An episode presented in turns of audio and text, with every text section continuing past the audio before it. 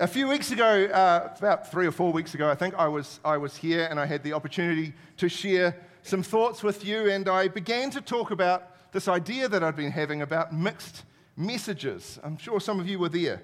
And I, I talked about all the confusing and conflicting messages and images that come firing at us from every direction. And some mixed messages we talked about are just sort of silly, stupid mistakes sometimes that, that things get confused. And I showed a few pictures a few weeks ago. I found, I found a few more. Have we got a few more pictures for us today? No signs on this fence, says the sign. That's a, there's a mixed message in that sign. What's the next one? Get it while it's hot. This bag of ice. Um, I'm not sure what message they're trying to send to us. I really like this next one. Um, we're going to the cookies, cracker, candy, and healthy living aisle. Yeah. Um, you know, it's like, where can I buy the, you know, the healthy products? It's just right between the, the crackers and the candy, just down that aisle there. And churches, I said last time, churches sometimes get it wrong. Um, don't let worries kill you, let the church help. Um, maybe some mixed messages in there. But I also talked about the fact that there are some mixed messages that are much more serious and that we seem to be getting mixed messages from all corners of our wor- world all the time. That sometimes we have mainstream news media or social media that can so often say one thing in one moment and then present a completely opposing idea in the very next moment. And the message gets confused and it gets unclear, and we're left wondering what's really going on, what is really being said, and what are we supposed to think about it all. But then I realized that I should probably be less concerned with the mixed messages I'm receiving and more concerned with the mixed messages I might be sending to people. And I talked about the fact that my thoughts, so that is my attitudes and my heart and my motivations, my words, what I say, what I write, what I post, and my deeds, so my actions and my behaviors, all three of those things need to be working in alignment with one another in order for my message to be clear. Because if my message is unclear, then other people may start to think, say, or do things that are untrue or wrong. But they may be thinking, saying, or doing those things based on the message they're receiving from me, even if I think I'm sending them a different message from the one they're receiving. Right? Confused? Yeah, it was a bit unclear, wasn't it? But the same can be said that if I send a clear message, but if that message is actually wrong, then people can start thinking, saying, or doing the wrong things based on the message that they've received from me. It's a clear message, but it's the wrong message.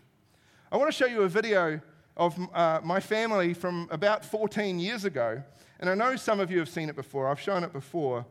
And in this video, my son Ethan is not yet a one year old. Um, but I have managed to communicate to him a message that is not true. It's a lie. But he's behaving in a way that makes sense based on the message that I've sent him, but he's not behaving in a way that makes sense based on the truth. Have a look at this video. Now, Ethan, how can you make that light come on? If you squint, if you squint your eyes, you can make, it'll come back on. There you go, good boy. Yeah, it's off. Now, if only we could turn it back on. How do you think we could do it? That's it. Well done. Try it again. There you go, good boy. With the power of your mind, you can turn that light on. Good boy.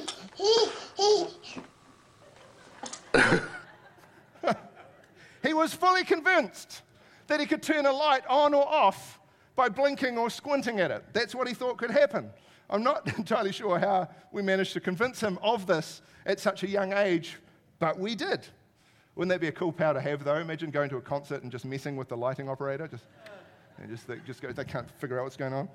But just a few days after this video was recorded, we were driving uh, somewhere in the car, and Ethan was in the car seat in the back, and the sun was streaming in through his window. So you can see what's coming, right? He started to get really upset because he couldn't turn the sun off by blinking at it. And we realized we had to stop sending that message to him because he had somehow learnt, somehow, it's definitely my fault, um, but we had to stop doing that because he had the wrong message, he had the wrong belief based on what we were communicating to him. And it's a hilarious video. I love it so much. But we need to be careful about what messages we're sending people. I think now more than ever, in order to engage well with society around us, we need to make sure we're sending a clear message and that we're keeping the main things the main things. And we're making sure that our thoughts, our words, and our deeds are working together to express that message. See, when we read the Gospels, we see that Jesus kept his message clear. Jesus consistently demonstrated that his thoughts, his words, and his deeds were in alignment. What he prayed, what he said, and what he did all gave the same message.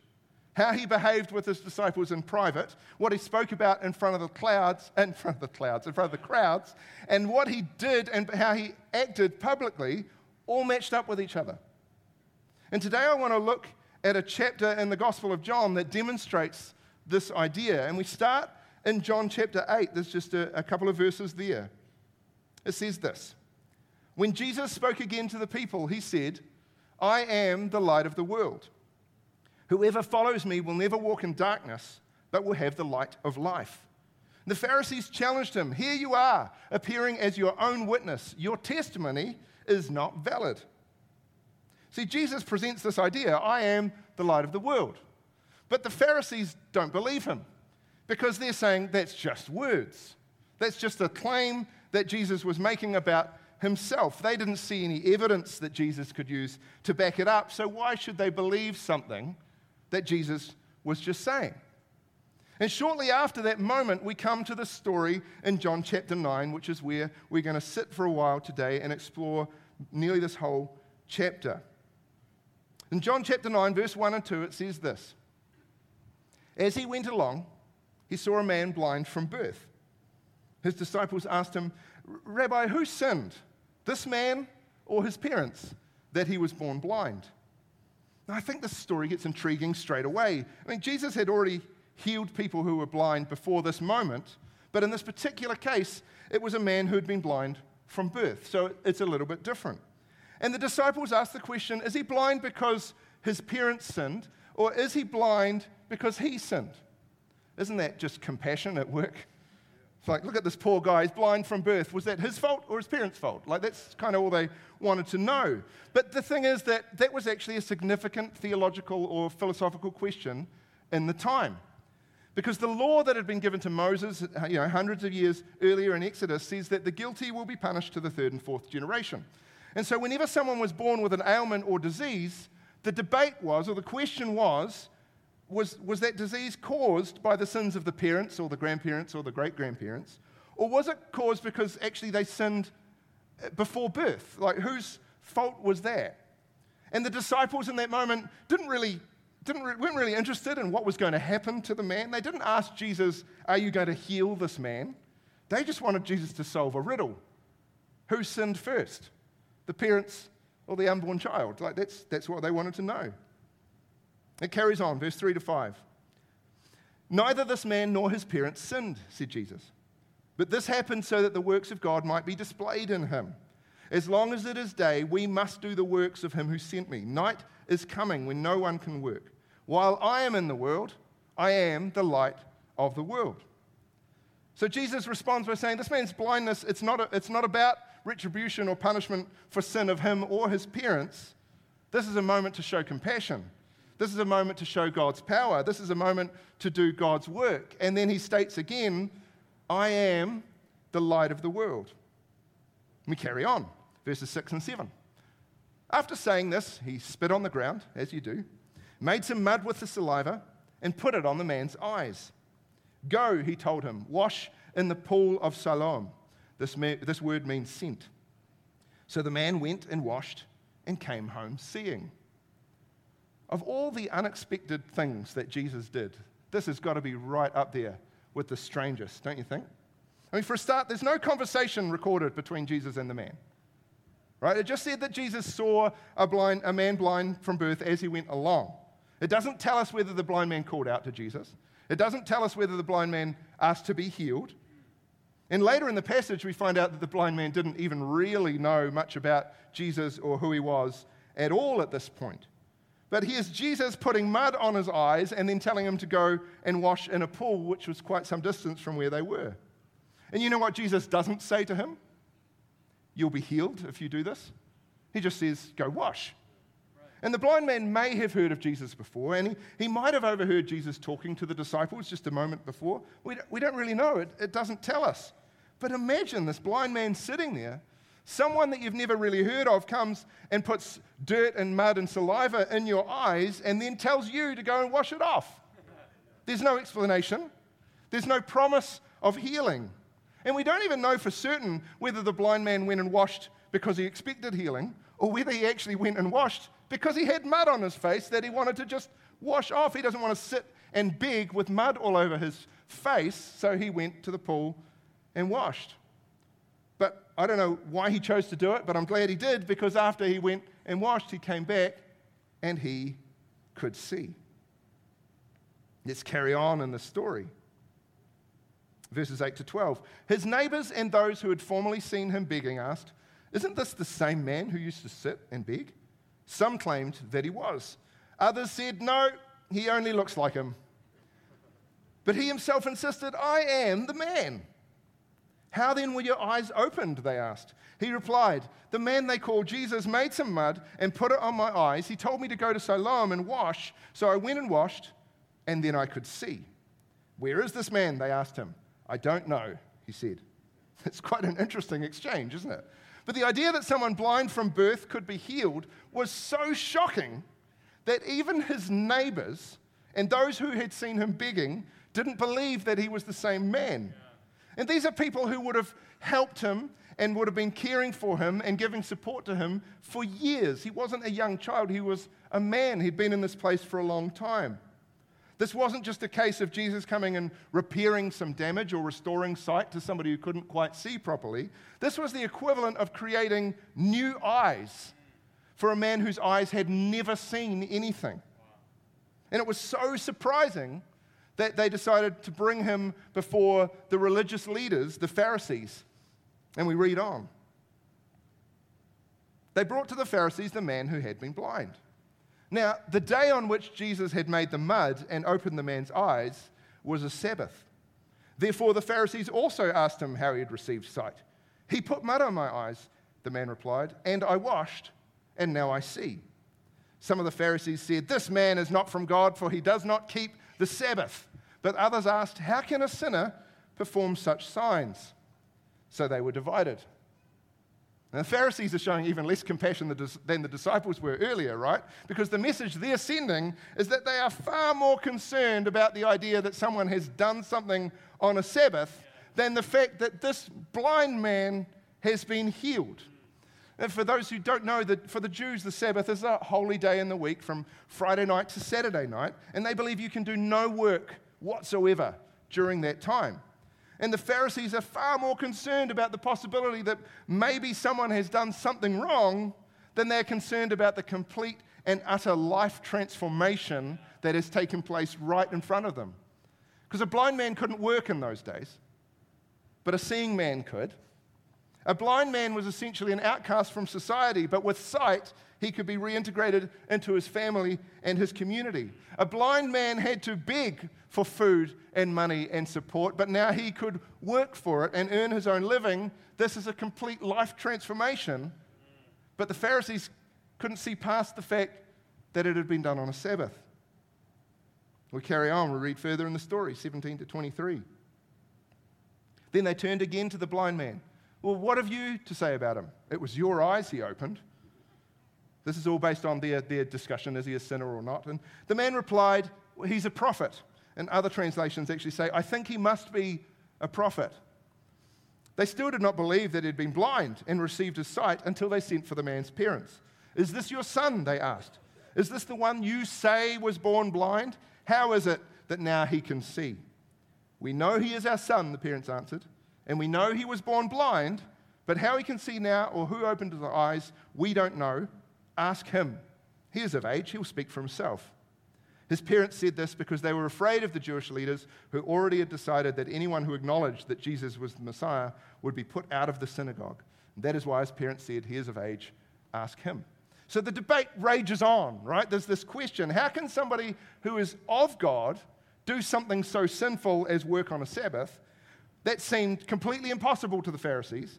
But then on the opposite side of the debate, was how could a sinner who is not of God do something so miraculous as to give sight to someone blind from birth? There's this paradox going on. They can't correlate these two ideas. And so, like before, some of them concluded, well, it's, clearly it's actually not the same man. It's just somebody who looks exactly like him and is the same age and sounds like him and is in the same place. Or they concluded that no, no, no, it's all been his whole life, he's pretended to be blind. And now he's pretending to see. He's waited 20 or 25 or 30 years for this man Jesus, who he didn't even know was coming, to come and heal him so he could pretend that he could see. He wasn't really blind. That must be the answer to our paradox. It's the only way they could solve the problem. But the parents are brought in, and they give testimony it's truly him, and he was truly blind from birth. The story carries on. Verse 24. A second time they summoned the man who had been blind. Give glory to God by telling the truth, they said. We know this man is a sinner. So they seem to have accepted the evidence that he was healed. But they refused to believe that the healing was performed by Jesus because even the act of making mud, spitting and combining it with the dirt on a Sabbath makes him a sinner because that's work. And if he's a sinner, he cannot be a man of God. So they're demanding to this blind man, tell the truth. It wasn't really Jesus, just give glory to, glory to God. It was a divine act, it, it was a miracle, but it was not Jesus, for he's a sinner, so he can't have healed you. So please tell us the truth. And I love this man's reply. It's so simple, but it's so powerful. In verse 25, he replied, Whether he is a sinner or not, I don't know. One thing I do know I was blind, but now I see. I was blind, but now I see. And in basically every translation I looked at, they all include an exclamation mark. He is so excited about what Jesus has done for him. His life has been transformed because of what Jesus did. The Pharisees, they want to talk about the law and they want to talk about the Sabbath and keeping the Sabbath and how does healing on the Sabbath fit in their theology. But this man, a man who would not have been a scholar, who could not read or write, who would have nowhere near the level of scriptural knowledge that the Pharisees would have had, he doesn't want to get caught up in that. Because he doesn't know whether he's a sinner. He doesn't know whether he's a prophet. He doesn't know where he is. He doesn't know how he did it. He doesn't know how it fits with the law. He doesn't know why he used mud. He doesn't know why he did it on a Sabbath. But one thing I do know, he says I was blind, but now I see. This man's message was clear. This man's message was simple. This man's message was a testimony of the work of Jesus Christ in his life. It was his story. And by telling his own story and not getting into any of the other complicated questions, he only gave people two choices. You, you either had to believe him or not believe him.